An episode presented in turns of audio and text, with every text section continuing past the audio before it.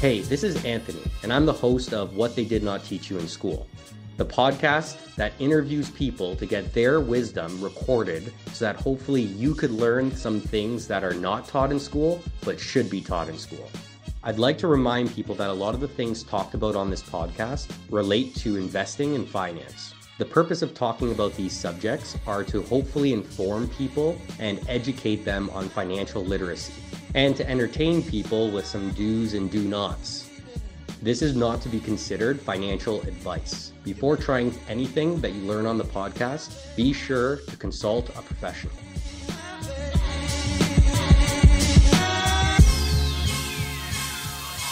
Hello, hello, hello, and welcome to this week's episode of What They Didn't Teach You in School. This is episode 43. Wow, 43. And we have a very special guest on the podcast today, Raymond Luk. Very happy to uh, have you on today. Thanks for coming in. Great to be here. Um, so, Raymond is the founder of Hockeystick and Flow Ventures, and he's really active in the Canadian uh, entrepreneurship ecosystem. Um, and for that reason, I wanted to have you on in order to talk about fundraising, entrepreneurship, where Canada and Toronto is going in regards to the like growth of their tech ecosystem and entrepreneurship in general, and just get some of your wisdom uh, that is in that head of yours out to our audience. I will try to get. I'll try to have some wisdom, but then I'll try to get it out of my head into. I will try and audience. pull it out of your head. Okay, we'll do it together. My job is to pull it out of your head. Your job is just to be you. Let's do it. All right. So before we get started, a word from our sponsors. Today's episode is sponsored by Creator Club. Creator Club is a platform that connects brands and creators in order to work in symbiosis to create content at scale. Um, is also one of the leading advocates for the creator economy here in Canada um, and is here right in Toronto. And I also want to thank Valentina, producer extraordinaire behind the camera. Thank you for coming and filming today, putting everything together. Okay, Raymond. So, for the people that don't know much about you, what makes you tick? What are you up to right now? You know, it's a great time to ask that question for me because I've lately I've just been really interested in, in kind of going back to my roots and thinking about you know answering that that question like what you know what do I care about and and I spent the last 27 years with entrepreneurs and building companies and and being in venture for a while and and when I turned 50, I kind of said, you know, what do I really care about? And I, but I grew up in a in a household of teachers, and so lately I've just been really um, enjoying getting out there and teaching and writing. I started writing a newsletter um, almost a year ago now, and it's, it's one of these things where I said, if I want to learn something, I should probably write about it. Maybe I don't know if everyone else thinks that way, but that's the way I think about it. And and so I started writing, and then that led to doing some online workshops during the pandemic uh, called Pitch Lab. Um, I've done some live workshops now, and and doing some coaching, mentoring. So it's it's not kind of my full time thing, but it's something that I'm I'm really passionate about. That's kind of my jam. That's interesting because yeah, my mom is a teacher as well, and I like grew up. She either taught me or uh, I was a part of different kinds of things um, extracurricularly. Yeah, working at her school and like teaching. Yeah, so, me too. and I feel like um, uh, as you get older, you have the ability to like impart your wisdom and do more teaching. Um, did you find that you've always been that kind of mindset and like wanting to teach other people, or is it now in your older age, maybe with more financial security or whatever, that you have the ability to do these things more that you want to? Yeah, yeah. Thanks for calling me of, of older age. I, I appreciated that. um, no, just kidding. Um, yeah, I mean, I I think actually I, have always enjoyed teaching since I was a kid. Like I grew up in music. That was my thing. So I grew up playing piano, and then you know when you're like a preteen teen and you can't get a job somewhere, it turns out that you can teach piano and actually make money. Uh, that that was pretty great. Mm-hmm. And so I, I've I always really liked teaching. I don't think I was very good at it when I started, but um, but I, th- I think I, I you know me subconsciously really liked doing it. And then for me, I mean, I, I went into business without a business background. I mean, we'll talk about that later probably, yeah. but going from a musician sitting in a you know studio practicing to being the CEO of a company kind of overnight was um, a learning experience. So one one advantage of kind of having that mindset of I have no idea what the hell I'm doing, and I need to learn is that it kind of puts you into that learning mode where you're soaking up everything you're reading. You don't really have an ego about it, Mm-hmm. and I think that's a good attitude to have when you're thinking about teaching too. It's it's you know a not to have an ego about you know I'm not smarter than you or I'm not necessarily even more wise than you. I might be more experienced in certain things. Um, it's a good attitude to have as a teacher, but I think it gives me some some empathy for um, people that I work with. Right? Oh, they're you know I can really tell when they're in kind of sponge mode and they're just soaking up everything. I love that, and I can also tell when they're maybe not ready and they're they're pushing back. I like that. And actually, I want to talk about that a little bit right now because um, when I was looking into you, I did an extensive creep online of like your background, Yeah. what people say about you, et cetera. One thing that I found is super interesting is that you did study music in your undergrad and then you went into business. Yeah. Can you tell me a little bit about your mindset? What was going on during that period of time? How did that transition work? Yeah, it was just you know I've always just pursued my interest. I didn't really kind of overthink my career. I don't think I ever thought about my career. Like one thing about going in, I was in classical music too, so it's like a niche of a niche of a niche. It's when you're in classical music, I don't know that you have an expectation that you're going to be able to earn money and eat and things like that. It's just it's not really something that you plan for. Although I, I do know a very small number of people who did. So it was just I was just doing it because I enjoyed it, and then I ended up with a bunch of free time. Um, in university, I'd placed out of a lot of credits, so I just had to do stuff, and so I started spending a lot of time in the computer lab. So the I was at McGill, uh, the Faculty of Music. This was you know in the '90s, so you know before like people had internet, before Netscape, before this is really dating myself now, but but I only bring it up because it was kind of a fun time it wasn't like everyone had an iPhone and a computer at home and high speed internet. It was you go to a room where they have these exotic computers like Silicon Graphics and Sun Microsystems and and early Apple, like crappy, crappy Apple machines, but with high speed internet, right? So I think I kind of fell in love with that world and um, and then said said to myself, kind of in that naive way, which I think all entrepreneurs do this, or like, it can't be that hard to start a company. I mean, I'm pretty smart. I know computers. Let's start a company. And, that, and, and that's what I did. Wasn't a lot of thought, but I actually think that's the right mindset when you start something, because otherwise you'll never start anything. Right, right. If you knew how hard it actually was, Totally. Yeah. I, I can relate to that. So, Yeah. um, so right out of undergrad, did you go and work, or were you like, let's actually start a company here? What, what was your thoughts, on, or how did that progress? Yeah, actually, I did work for um, six months as a programmer. Oh. And I worked at this kids' uh, games company where it was kind of when I figured out that I could program. Like I, I was a self-taught software developer, and and so I was started off like debugging kids' games like on CD-ROMs and Cool. like old school. Like it was, but it was a great training, and and I was also developing some of- of my own stuff on the side. But it was the first time that I, I really worked in that field. It only lasted six months. Um, I'll never forget the the. I think when I when I quit, uh, the owner sat me down and said, Raymond, you know, you are never going to be successful as an entrepreneur. Whoa, And why? You, know, you, you think you're so smart, but you're not. And you know, I'm going to make it so that you can't succeed in this town. And it was like l- literally out of a movie. And obviously, I didn't care at the time, but I just thought like that's not very nice. No, what the hell? What was wrong with that guy? Yeah, yeah, and I think that was just that was just him, his personality. But but yeah, And then I you know started a, a company um, with a fantastic name called Hard Boiled Egg, and I think I named it Hard Boiled Egg because the domain name was available, and uh, it was I just thought well Apple called their name like called their company a fruit, so I can call mine a food, and. But but the one thing that I learned out of naming, and and I'm I'm somebody who thinks he's good at naming, so I that doesn't mean I'm good at naming, but I enjoy it.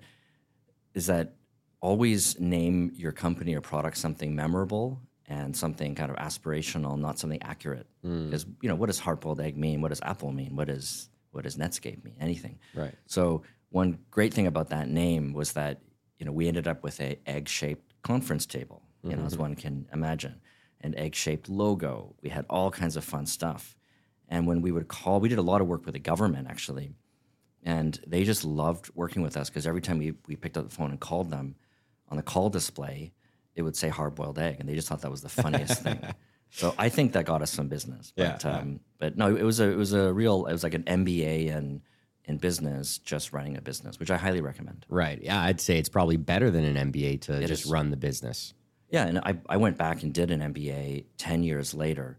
Um, you know, and but if if you if a founder asks me today, should I do an MBA? I say, well, you should do it if you want to learn because it's fantastic. I always think, do many degrees, learn.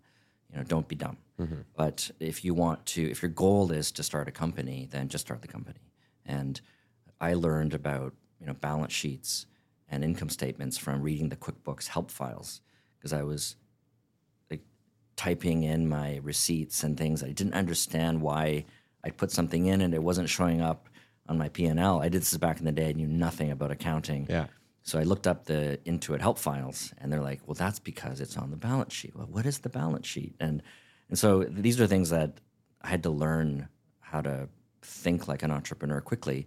We had no no credit, like no loans, no venture, no investment, at least for the, the first while. So it was very much um, eat what you kill, and um, survival teaches you a lot.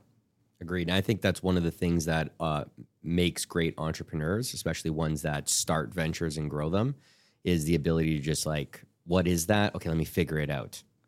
Yeah, and I think now because you know we have this kind of advice industrial complex about startups now, but everyone's telling everyone what to do, and VCs are telling entrepreneurs what to do, and other founders. It's it's just this whole like SEO tweet storm of like advice, and you know I think that one of the things that I like about founders who've run a like a service business is that you have these cycles. You have an idea, you have a product, you have to deliver it. You've got customers, you've got cash in, you've got cash out. It, it's it's it's a business, right? And now, you know, now the advice is everyone has to think about runway, cash, uh, visibility to profitability, unit economics, all that stuff. But you know, 18 months ago, it was you know, cash is is cash flow is stupid. uh, that's a lifestyle business. You're a loser if you're thinking about that. It's growth, and and it's just a cycle, right? So I think that people who've gone through or run a consulting business, service business, or just a profitable business have a, a kind of an insight into that's just reality. That's how capitalism works, and um, it's useful, you know, as you run any kind of business, even if it's more kind of you know venture backed, more like in the future. But at the end of the day, even if you sell the company, some somebody's buying it for some future cash flow, Right. right? So Oh, good perspective. Yeah, because uh, you, you definitely heard that term getting tossed around, like, oh, it's a lifestyle. Is it a lifestyle Yeah. vi- business or is it a venture backed kind of like know. play? Yeah, I hate that that term, and whenever I hear people say that now, I actually um, actively publicly correct them. And and the opposite of a venture backed company is not is not a lifestyle business, right? The the the the opposite of a venture backed company is just a company, right? I think we just have these weird terms, but you know, I actually heard recently there was a Forbes article about something they call ecosystem two. I don't know if you no, heard no, this, I haven't but- heard of this. No. and I actually like that because you know ecosystem one is is venture backed, high growth, high risk, power law, you know, all in unicorn, and but that's a very very very small percentage of of all business, Right. uh, even in tech. So, but the opposite of that used to be like lifestyle, basically, you know, VCs consciously or unconsciously calling people losers. Like you're you're you're not venture backed because you're not ambitious enough. You know, I've literally heard this so many times. So the idea of saying it if it's not venture, it's lifestyle is actually ridiculous. And but the idea of calling it ecosystem two, I like because it's just a different ecosystem, right? It's not one that's le- less ambitious. Maybe it's one that's just funded differently, right? So if you if, if you raised uh, you know hundred million dollars in a different like a non-venture way, you, you're still not a venture-backed company. Right. Yeah. Doesn't mean you're not a great company. Right. Interesting. And so what's ecosystem one? That's the VC one, right? That's Ah, the I see. like, and I think most founders have this um, idea that ecosystem one is is what we want because it's where you know the Facebooks and the Airbnbs and those people were born, which is which is true, right? And it's capable of creating amazing companies. But I also think that there's a lot of companies from like the Mailchimps and the Zapiers and other people that that didn't raise venture, right? Either or um, my favorite is and the Canadian story is um, Plenty of Fish. so it's really I'm like that's my that's my dream. Like, this is everyone everyone in Canada's dream should be like Markus Frind's company. How so? start a business where you're living at home. It's the business is like in your closet somewhere, and you're just like doing your thing, and you know not not working so hard at the beginning, and it's and it's making ten million dollars a year in revenue. It's growing. You don't know what to do, and then eventually you sell it for half a billion dollars, right? and you never had a single investor. Was Plenty of Fish a Canadian company? Yeah. Oh, Yeah. I didn't know that. Vancouver based. Oh, wow. Yeah. So so it's a great if you think about it, like why ecosystem one is so powerful in the minds of founders is that you it's just this media thing, right? You hear this, you hear so much about it, but you don't hear about like plenty of fish is an ecosystem two company. You don't really hear about it that much. And that's because I guess there's less media attention on, you know, it's it's less like rags to riches, uh, you know, young usually young men, you know, starting companies. That was always the the kind of myth of like 24 year old uh, hoodie wearing dude in Stanford, and and it's all it's all great, it's all true, but kind of hides the fact that like capitalism is much more diverse than that, right? So so I like hearing different stuff. I love that perspective. Why has the sentiment changed over the last five years um, from, you know, let's go heavy venture back to now people are so concerned with cash flow and sustainability?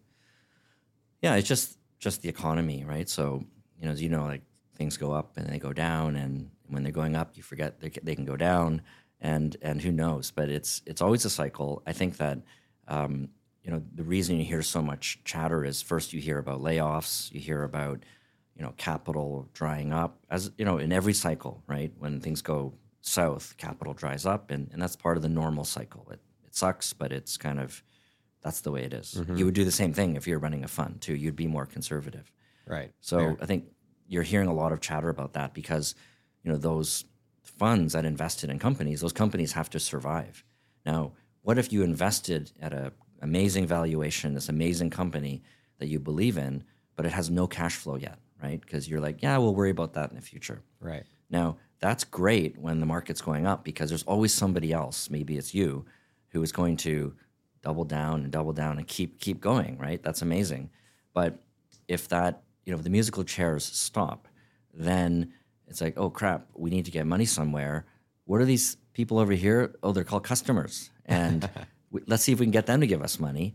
And like, oh, they don't want to give us money because our product sucks or we didn't really think about it.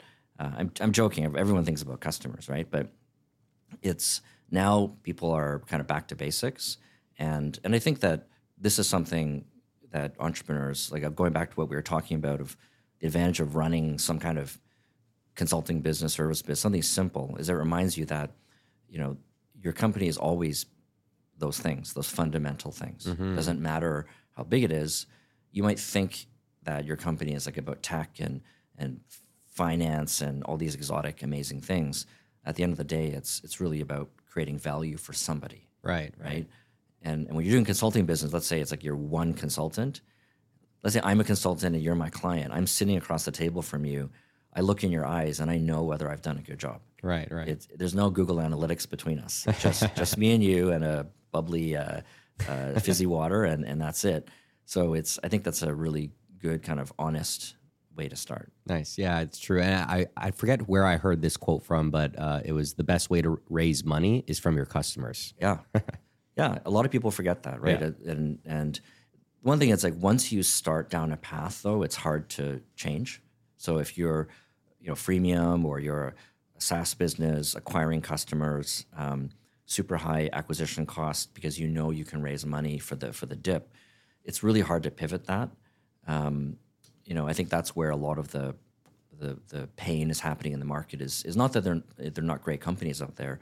It's just companies raising on one set of assumptions, and then it's really hard to go, you know, oh, 180 degrees. Now we're going to be uh, just about customers and revenue, firing non-performing customers, um, maybe firing non-performing employees, which is which is happening now. Yeah.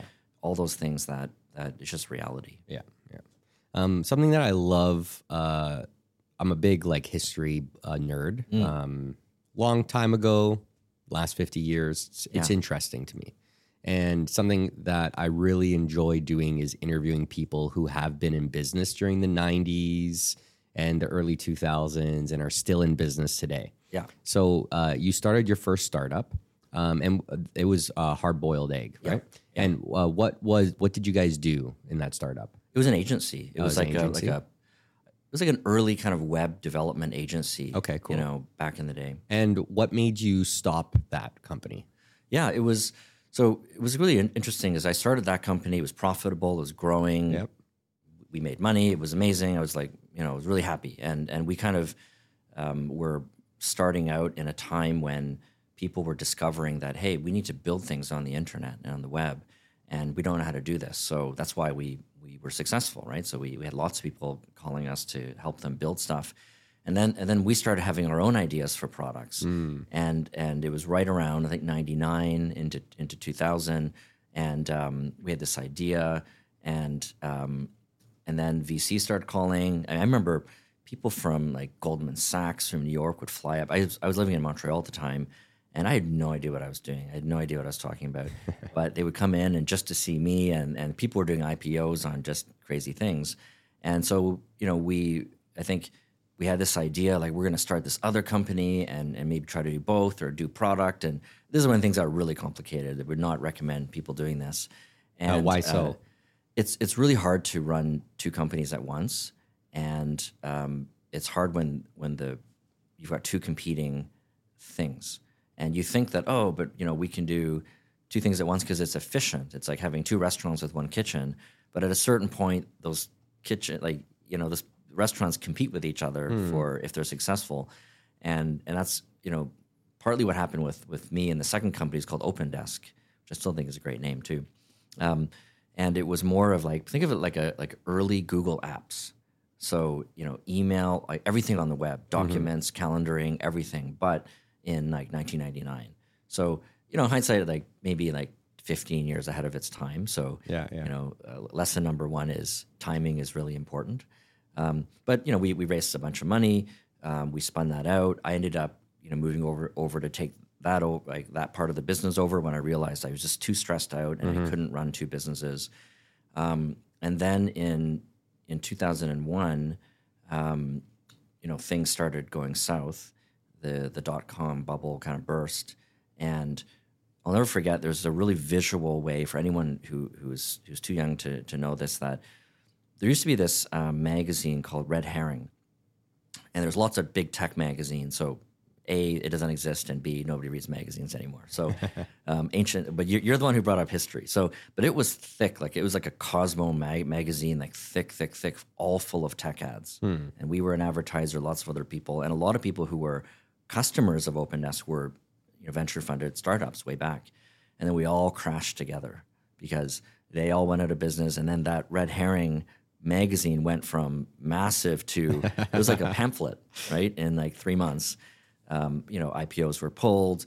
We we had a um, we had VCs on our board that had uh, given us a certain amount of money, and then there's, there's going to be another tranche. And then we had a board meeting. They're like, "Nope, you're not getting any of that money. There's no more money anywhere. Sorry." So what was that like? You had to literally close up shop, right? Yeah, like we we did like the only thing I'll say, there's something I learned later on is like you can't always control the outcome. Right? You know, even though we all want to, right? And and and everyone feels shame if if a company doesn't work or even I think if a project doesn't work, people, you know, don't really talk about it, but they feel like sense of failure. Um, but I think what I learned is that you can't always control the outcome, but you can control how you behave. And so my CFO and I had said like this company is like not structured to be like this profitable services company. It's a venture backed company that was had certain assumptions. It's not going to be able to raise money. Nobody's going to buy the company because every, all those other companies who were who would buy it are also going out of business.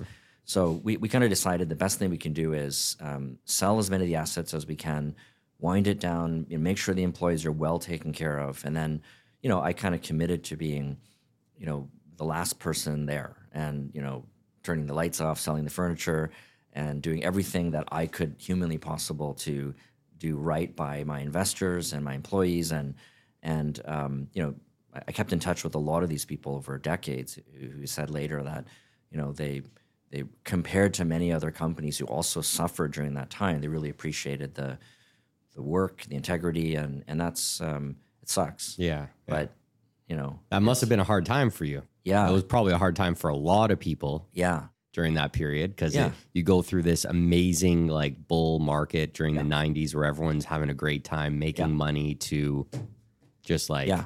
dead in the water. I mean, yeah, for sure. In the time, like you need to give time, but but I think one of the things about being an entrepreneur, it's just the concept of like creative destruction that like shit happens and things are going to happen. But um, I think the person who gets overly discouraged and says, "Oh, we've disproven that that didn't work, we failed, I quit," you know, I'm going to go be an accountant or Get something. a job at the bank. Yeah, like that's that's um, that's one one type of person. The entrepreneur says, "Man, that really sucks. That's really painful." But oh man, uh, what about this other idea? Or oh, what about this other thing? And it's just like this pathological need to just create new things. And and one of the things that when something goes away, what it gives the the entrepreneur is just time. And all of a sudden, it's like, holy crap! I have all this time to think now. And so I wasn't really worried about, you know, like I, I, I'm generally a forward-looking person, not backwards. And and again, having that confidence of having started a company, being a classical musician, and starting two companies and making money, and you know, doing things early in my career, um, it, it just gave me confidence to say, don't worry about it, just keep going, and and um, that's what I did. Okay, yeah. Because many people, I wanted to ask you about your mindset on this because even like myself, like I don't want to fail. I'd be really pissed off or down on myself maybe if I failed like that. Yeah. Um, and many entrepreneurs are like that. They might have started their first company. May let's say hundred people start a company. Yeah. A lot of them are going to fail. Nine hundred and ninety nine of them, Yeah. or ninety nine of them. Yeah. Um, and then the majority of them won't try the second time. Yeah. And then even the ones that try the second time, if they fail, they won't try a third time. Yeah, which is a shame, right? Because you you learn so much more when things don't work out than when when they do. I mean, the reality is that even if I think about successes that I've had and things when they've gone well, you know, I can't take all the credit as much as I'd like to, but I can't take all the credit. you know, there's there's other people, there's luck, there's timing, there's all kinds of stuff that happens. When you fail, though, it's it's clearer. Like, oh, th- this is a lesson that's very crystal clear that I can learn, like, hmm. which you know, maybe it's something I did or a mindset or, or all those things. Um, so it's a shame when when people um, you know, try things and, and it doesn't work out and they don't try something else. That's the best time because you have this incredible experience. Um, I, yeah, I don't know. I think it's probably just personality. Um, I think my view is that like having started lots of companies and I work with founders every single day, is that like I see the failures every single day. Like every pitch, every product, every bug, like that's just life. You know, there's nothing is perfect when you're starting something small. And and so, you know, you, you kind of get used to it that it's just part of the journey and and don't don't try to like like a failure of like your software product, let's say you're building a software product, is not a, is not a failure of your character. It's just stuff happens. It's hard. Mm-hmm. And let's say you want to raise money, you can't. It's not a failure of you are bad and the market says you personally are bad. It's just the market's the market. So I love that. you got to learn to to kind of move on. I love that. Um, when you started these companies, I want to start moving into now like the 2000s. Yeah. Um, when you started these companies, was it always you? Did you have business partners that you started with? Yeah, it was mostly always me. Like that's not something I would do differently. So, you know, I've I've always been kind of solo founder and then brought in, let's say, another tier of people. But I think, you know, my advice to people now is don't do that because it's it's really hard. And How so? um, it's it's a lot of weight to carry. And and also there's too much pressure for one person to have all the skills even the the network. I can't know everybody. So i think having um, having more co-founders like you know let's say a team of two or three is ideal.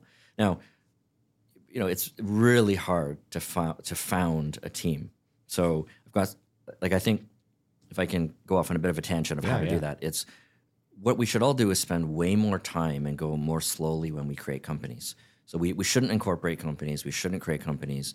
We should spend like a year working with a few people. It's not a company, it's just a project, part time. We should really get to know each other. And that should take as long as it should take, maybe literally 12, uh, 12 months. Then after that, we should say, hey, it looks like there could be a really cool product here. Let's just start building. We should do that for an, another X months, maybe a year. No incorporation, no nothing, no accelerators, no raising money. Um, we should just because that's that's the way you know who you're working with.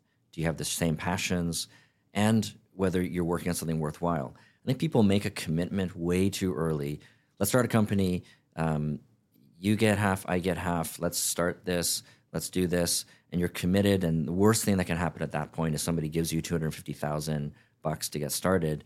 Now you're committed, Right. but but for no reason. You don't. We don't know each other. We don't really know our product. We definitely don't know our market. And I think that something I've been thinking a lot more about is why are we in such a rush? That's um, good advice. That's good advice because you see it happen so quick, so often. It's like, oh, this idea, that's great. Okay. Then first thing people do is incorporate. And then, okay, let's get going without even like testing if this is a real thing. Is there product market fit?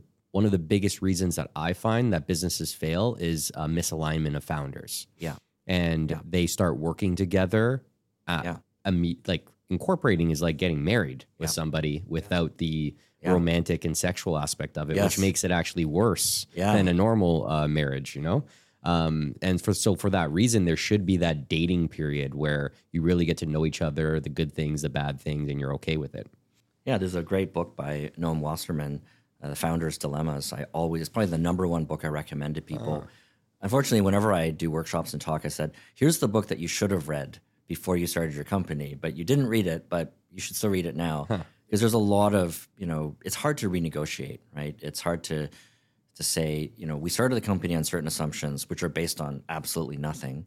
And now that we know each other, things are different, but we still have the same split and it's, I don't like that. I'm resenting you. And Right. so it is really hard, but I think the book goes through how to do that. And I, I recommend people do that because otherwise the company usually just goes, goes uh, completely boom um, in a bad way.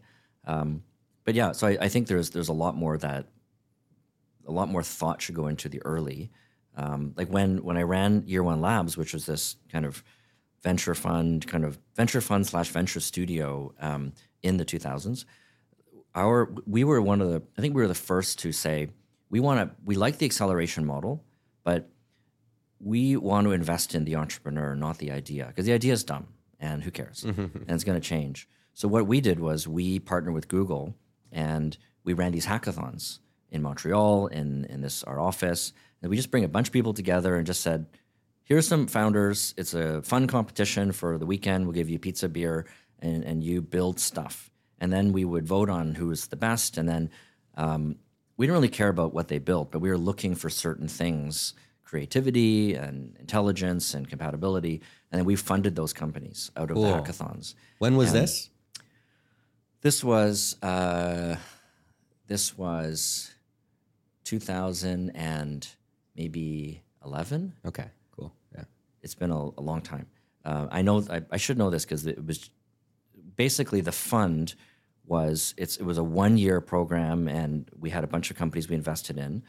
We we um, we sold our, our first graduate was a company called LocalMind, started by uh, Lenny Rachitsky, who runs Lenny's uh, newsletter, and he sold that to Airbnb, and and did really well. And he's like so talented. He would have been talented no matter what. Um, but um, but we enjoyed bringing him from San Diego to uh, Montreal in February. Uh, he'll never forget that. Um, so we sold that. Um, sold another company. Other companies had no exits, but then we just waited for Airbnb to go public for you know almost a decade.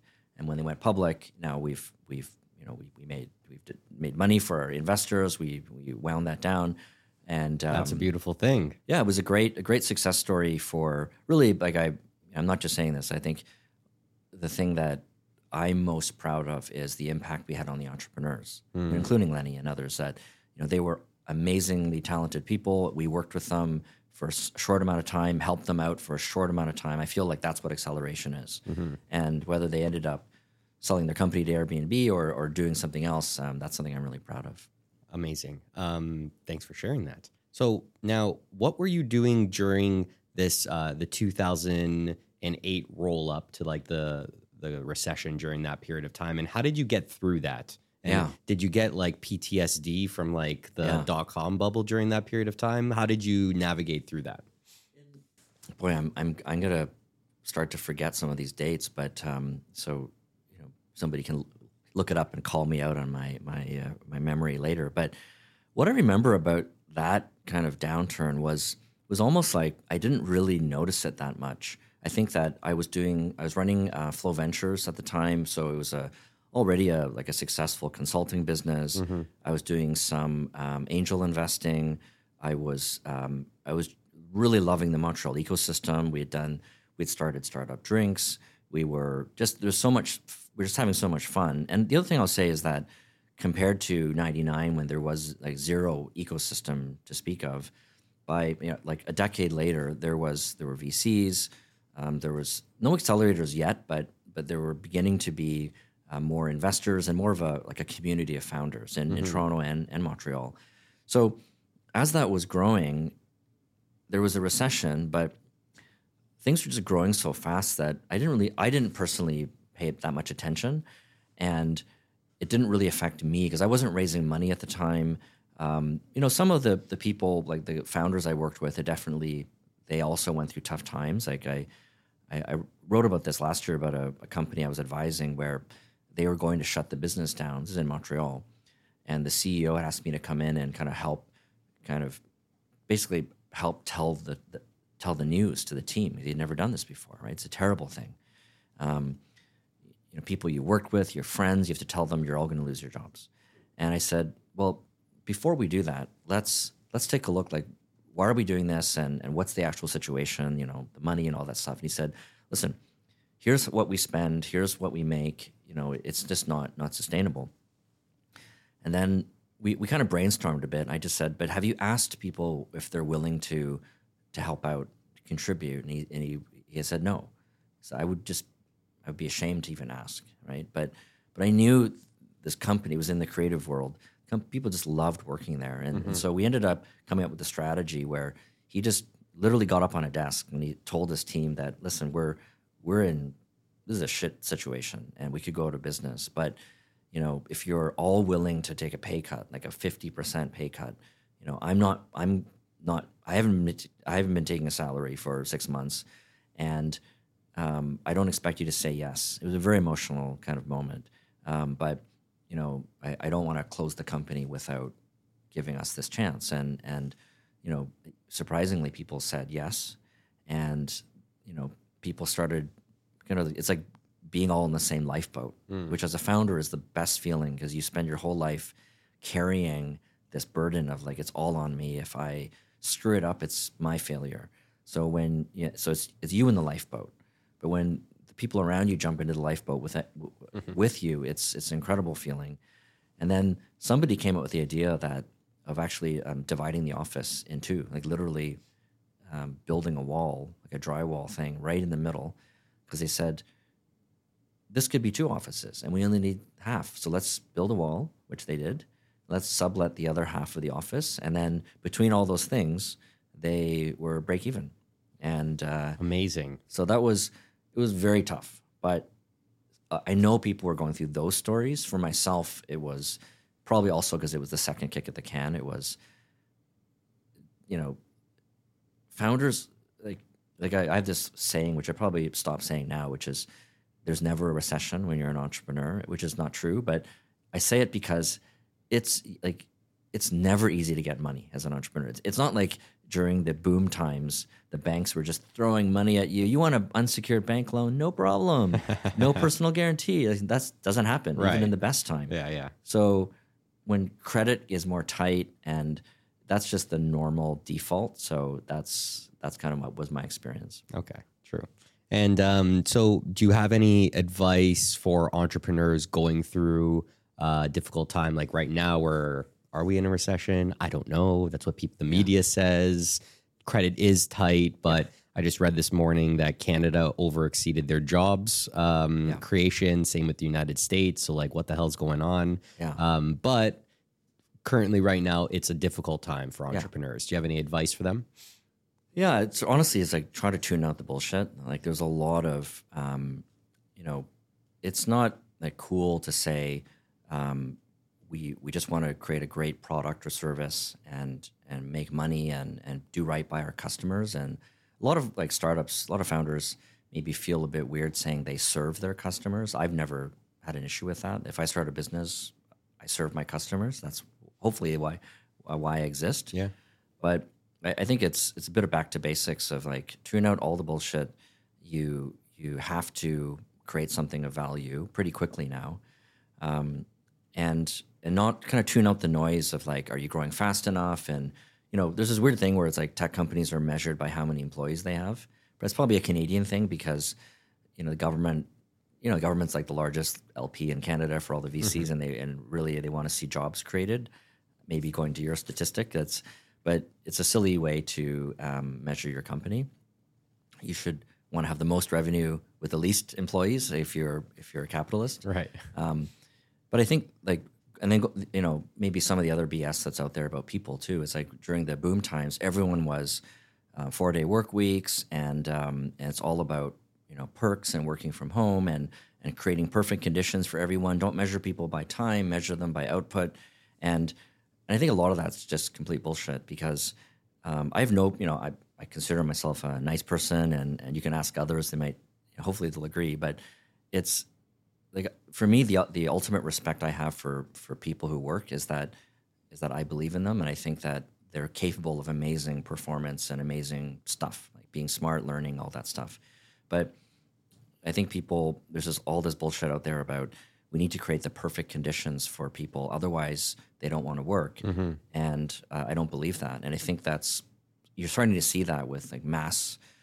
you know, mass layoffs with companies that were very uh, vocal about like perfect conditions, right. and now they're more vocal about we need performance. And and I've never thought of the word performance as a bad word. Like, imagine if you're an athlete you're paid to perform. You're not right. paid to not perform, and that's not it's not a job. It's a passion. Hopefully, everyone who works has a passion. So I think if you tune out the the, the noise, just focus on probably what in your heart you know is the right thing to do. Um, and in regards to uh, what's happening right now with work from home and coming into the office, yeah. we have this, you know, even before the pandemic, everyone was talking about just let me work from home. That's better, right? Yeah. Um, and then during the pandemic, everyone worked from home, right? And now we're in this like weird position where people want you to come into the office, uh, but it's like a hybrid. What are your thoughts on coming yeah. back, like getting back to the office culture right now? I mean, I'm I'm firm believer that companies work better when people work together, and and you know, I know not everyone believes that. That's fine. Um, I, I, think that you know people certainly like startups, right? Startups need to be together. I think that yes, it's possible, and you, you know, people will give counterexamples of like this company is all remote. Sure, it can happen if you're if you're perfect and every single person you hire is in their DNA. That's how they're wired. But for the most part, you need to be together. Um, it's really hard to whiteboard over Zoom uh, it's really hard to be creative. You can't read body language, mm-hmm. and and I feel like getting out in the world and getting together with people. Like you, you said, like starting a company is like a marriage. It's you know you don't you don't you're not part of like you're not in your marriage by remote. Hopefully, right, long right. long distance relationship. So I I feel like people need to be together. Now, was it three days, four days? Like I don't really care, but I don't really believe in this idea that it's it's better for the company that people be distributed. I think it's better for the individual, and and that's valid, um, but I don't think it's better for the company at all. Yeah, I think so. Um, it's tough though because I also see that like when we come here on Wednesdays, uh, everyone's in the office. There's also a lot of wasted time mm-hmm. in in being in the office together. Yeah. You know? But I battle back and forth on it because I'll I'll walk through the office and everyone's like shooting the shit, talking with each other, kind of like wasting time. Yeah. That actually people are more productive at home if you're a good worker. Like yeah. you're more productive at home, less distractions because people are used to it now. But then also that wasted time of like shooting the shit with each other actually yeah. breeds creativity, new ideas, and like that yeah. like uncontrolled bouncing around of ideas is actually good at yeah. the same time. So I think uh, uh, just somewhere in the middle is the answer. Yeah, I think work is not typing. Like work is not just sitting in front of your computer. I mean, what is what is work? What is creativity? I think it's, you know, I, I think what I'm saying is that that creative energy between people. And you know, the like I think people forget that when you're doing anything worthwhile, taking risks, you have doubts. You don't know, especially if you're in a startup, no matter how confident you are, you don't really know. And I think artists are like this too. When they're you're painting or you're composing something, it's terrifying because you don't know if you're writing a book, you don't know how it's going to work out. And I think being around people who have that mindset is amazing energy to support you. Sitting in front of your computer and just typing is probably works for some people, but that's not really productivity the way I define it in a startup. That's not creative. That's not, you know, and, and I think for better for worse, that type of work is most likely to be disrupted by AI, like in the next mm-hmm. five minutes. And I think people need to think about that when they look at their jobs of how much of what you're doing. Because I, I always hear people say, like, don't measure me by my time, measure me by my results. And I think there's a double edged sword there too. How so? If you know, if you only want to be measured by your result, and that result is now going to compete with AI, like let, let's say you're editing video or you're you're a copy editor, and you only like you don't want to be really part of a company. You just want to be like a freelancer, you know, um, paid for results, and paid well for your results. I think is the assumption. Some of those things, if if AI ends up, um, you know, really being much better at, let's say, eighty percent of your job, um, and you and you have no connections to any company or any any mission, and you're indistinguishable from a bot at that point because nobody ever sees you. Well, it's either somebody overseas or ChatGPT is really going to come for your job, and I think that's something that that people don't don't think about. I like that perspective. Very good. Um, one other thing I want to throw at you is hustle culture. So, you know, you've been there. There was probably times where you had to put in the 70 hour work weeks, you know? Yeah. Um, or was there? Oh, yeah. Tell yeah. me a little bit about hustle culture and what your thoughts are that as you've been progressing in your career. listen like it, i didn't even i didn't even know what that word was for the first 23 years of my career so like i went when i was um, so what not to do i went like seven years when i started my first company without taking a vacation one time i flew to whistler to go snowboarding and i was in the airport and then i got a call that i could go back and pitch a vc and i just turned around and went back. It was like the worst. That was the stupidest thing i've ever done in my life. I regret that. Um, but back in the day it was you know it wasn't called hustle culture. It was just you know survive or grow and it was just all all all 24 7 um, and I, I believe in hard work. Like don't start a company if you are not interested in working hard. Not because of it's like some punishment but because it's your passion right like like I'll, probably everything i learned about business i probably learned playing music. You know, business is a practice. It's not something you can just read a book. Like I can't I can't say, hey, you should read a book on how to play piano and then make you a better pianist. Like Right. you have to practice. Right. And and so there's so much I learned about repetition that that I think applies to to business, which applies to hustle, right? You have to practice. If you're bad at sales, you better practice that 70 hours so that you don't have to do that 70 hours later. But but I think where, where as I get older, I think the part that I figured out is that the the problem with hustle culture is that if you're the founder or CEO, your your main job is to think and to to make decisions. And that's really it looks like it's easy because you're staring out the wall, like staring out the window. But how do you know what the right decision is? Right. You, you can't know it by typing. You can't know it by speaking and, and pitching, and you have to know it by by thinking, experience, um, going for a walk, taking time off. Like that's something that's I've probably really bad at until recently. But you know, for me, like I meditate now, and I that's probably been the best thing for my business performance is throughout the day asking myself, how do I actually feel before I start making a decision, right? So how do I I feel emotionally, mentally, and meditating lets me figure that out and gives me focus. Um, back in the day, it was I don't know what to do. I'm just going to keep working harder. that doesn't get you anywhere. Right, right. Well, maybe that Whistler trip would have really helped you then. I know, I know. Regrets, regrets. Did you go back to Whistler? I have, yeah, many times after that. But um, but that was a that was a low low point. Okay. So um, tell me a little bit about uh, Hockeystick and Flow Ventures and what you're doing now in your career. Uh, uh, Flow Ventures is almost, is it 20 years old or almost 20 years old? No, it's like six, 16, 17 Wow. years. Time goes time goes by. Crazy. Yeah. So yeah, tell me about Flow Ventures and Hockeystick and Yeah. where you, what you're doing now. What are they? you know, it's funny that like almost if I if I have some perspective now, pretending I'm at the top of Whistler, looking back over my life, um, but it's you know, turns out what I really care about is is finance, like entrepreneurial finance, like how com- how companies raise money and how you know broken the systems are and how silly the whole process is.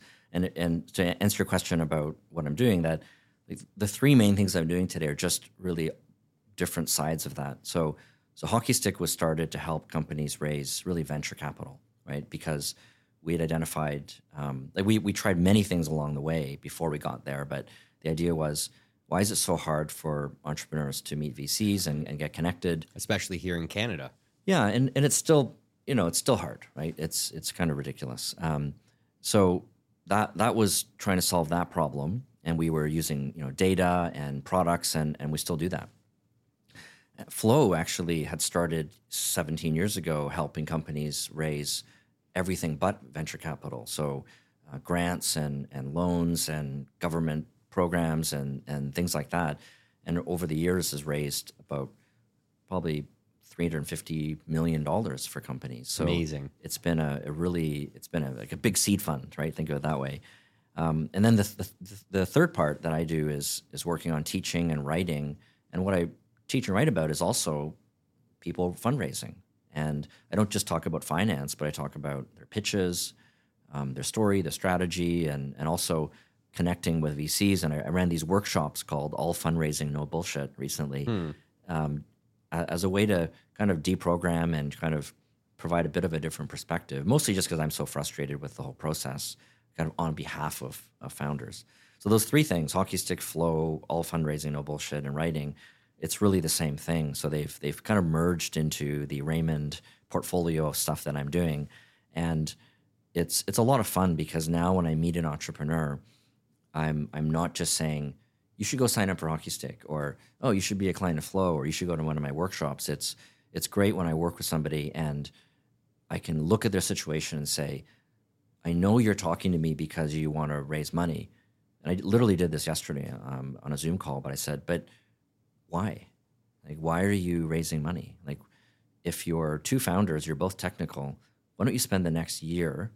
You're not going to make very much money, but you know, you're gonna why not spend the next year just building your product? And it might seem like oh, it's not fair and it's suffering, but you're going to spend the next six months suffering trying to raise money, and then you're going to make a promise that you might not be able to keep. Uh huh.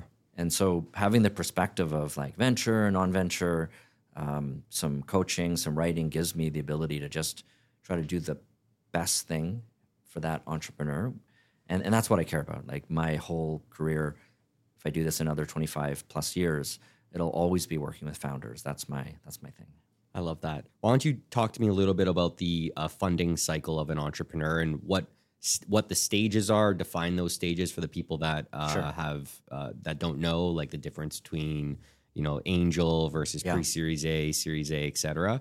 Um, but also like what is your POV on when should somebody be raising money at these Hmm. stages um, and things that you people should look out for? Yeah, yeah. I mean, I'll, I'll assume that we're talking about like a tech, you know, tech startup, not a services company. Um, but I think the first thing is like don't define your stages based on the financing. Like even saying angel, seed, Series A, it, it's all meaningless, right? It means nothing. It's and that's like don't don't define yourself by by what the funders say because the reason they call themselves those terms is that's their context. You don't really need to care about that. And so I hate when people get it like I'm raising my pre post pre seed extension. It's like who cares? it's, it's money, okay? So Yeah, you're yeah. raising money. Let's just all agree to that. So I think like for me, if I if I kind of decode that a little bit, at the beginning when you start, you you you're really forming the company. So like forget the labels, whatever you call it. It's you don't know what you're doing and you don't know who you're working with. So that's the beginning stage. And for some people, that's um, they want to raise money. Some people they do an accelerator. Some people they do a consulting business. Um, some people they just build. But I think this stage of just it's just like forming the thing, the the, the hypothesis. That's the just the just call it company formation, and then you've got this stage of like you know typically other people call it like angel seed or you know seed to series a but really it's it's kind of like experimentation And no matter how certain you are when you go out there, it doesn't even matter if you've got revenue. You know, until you have a view to like a scalable business model, which could take you like five years, right? I, don't know how long it would take you, but you just you're you're just experimenting, and and that's where you build your intellectual property. So everyone's in such a rush to get through there, like oh we we went through our pre-seed in six months and now we're raising our blah blah blah. It's great. It, it's great if it works for you, but in reality, that place where you're failing and you're pivoting and you're you're trying things out, that's your intellectual property. That's your hmm. research. That's when you're going to earn everything you're ever going to know about your company is right there. And and one of the problems is we're ru- trying to rush companies too quickly because we want to get them funded. But who cares about the funding? They just make a great company. So the but to relate it back to the funding question, if you can survive that period, I didn't say it's easy, by the way. I'm just saying that's just life. But if you can survive that period, what's fundable, whether it's a seed or Series A kind of round, is they're funding something that is starting to look like a business. It's not complete. You might your team might not be complete. Your tech is not complete. Your market or revenue is not that great, but it's it's starting to look like something. So that is is a milestone where the investor is saying, I'm investing in, I know what I'm investing in. Whereas before, if you're able to raise the pre-seed money, it's I don't know what I'm investing in. So when I was running Year One Labs, um, and uh, we were just, just open as like we have absolutely no idea whether your idea is going to work. We assume it won't work, but most investors still like the the pitch at the beginning is still the idea, which I find really silly. Um, so so then after Series Series A, whatever if we want to use labels, then now you're measured more. It, it becomes less venture capital actually, right? It becomes more your revenue and growth and potential cash flows, and it really becomes more like you're fundable because you're a good company, and there's actually competition. VCs have competition mm-hmm. to put money in, but if they got in early, they've got those pro rata rights. That's that's the whole model. So I think later on, and, and we're starting to see this in the kind of ecosystem two thing we were talking about before. There is more competition. Like people are buying and operating. This company Tiny out in Victoria has been buying and and buying companies that were venture funded and restructuring them and operating them as dividend generating profitable companies. Cool. So I don't know them. I just saw them, but um, I love that model. Right. So I think that it's kind of a. I didn't quite answer your question, but no, I, but, I wanna- very interesting along the way. Yeah, like, it's- don't don't define it by how these VCs are. Just Yeah. really focus in on like what is it that you're trying to accomplish in raising money, and don't just raise money for the sake of it. Because I feel like a lot of entrepreneurs go into it like, okay, we have to raise our angel round, and Yes. then pre-series A, Yeah. and then Yeah. Series A, and they try and like fit their business model Yeah. into those traditional naming conventions or rounds yes, instead of the other way around, which I think is really refreshing uh, insight. you have to have your own point of view, right? So I think that you know one of the one of the mistakes people make is thinking there's a standard, and I always say, well, what is a startup? Startup is you're trying to like break things, disrupt industries. You know, all these startups that that like the Ubers and the Airbnbs are things that we we weren't doing ten years ago, twenty years ago.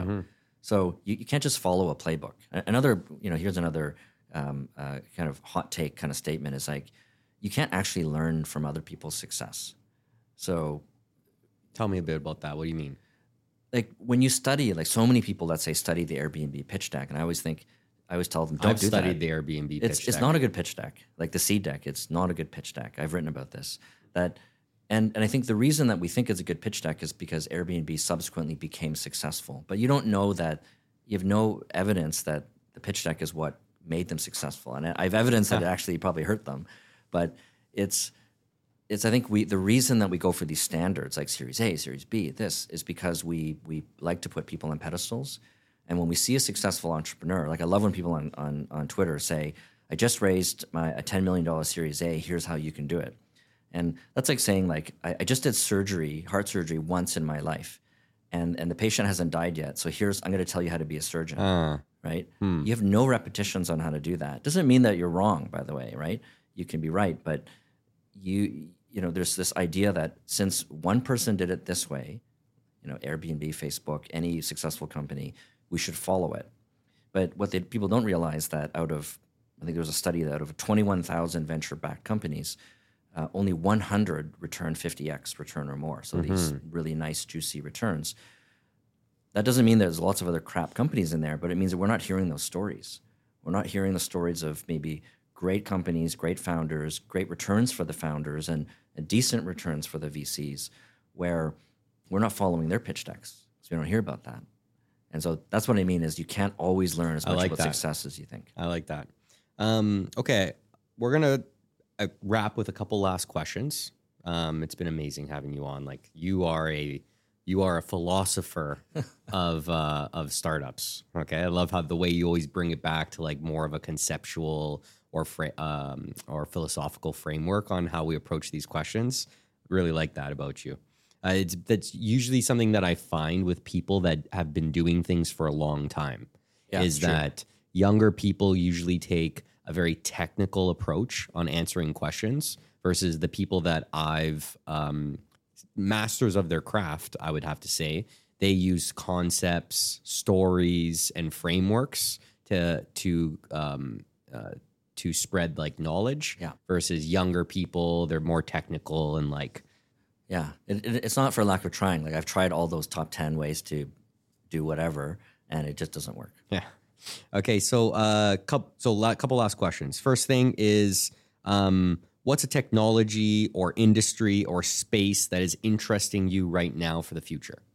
Well, obviously, like everything related to AI and and but it, it's not really an industry. But I think that we're just in for a shitstorm of change and societal change. And but I think if I bring it right back to startups, I think that people, like everyone assumes that because AI is so you know it's hot and it, it's so disruptive that it's the next venture capital industry. I actually think that maybe the biggest dis- bigger disruption going back to ecosystem two will be AI will allow 10,000 entrepreneurs to create very similar products where it's not winner take all. It's just they each make $2 million a year and it's amazing. So, Interesting. you know, maybe the next Shopify is not a Shopify, you know, venture funded. It's 5,000 things that look kind of like Shopify. They're commodities, but they're they're owned by the the owners, right? And it's a good business for Shopify to do. Interesting. And um, so, what do you think are one to two characteristics that you've been working? You have the repetition Yeah. of working with so many entrepreneurs.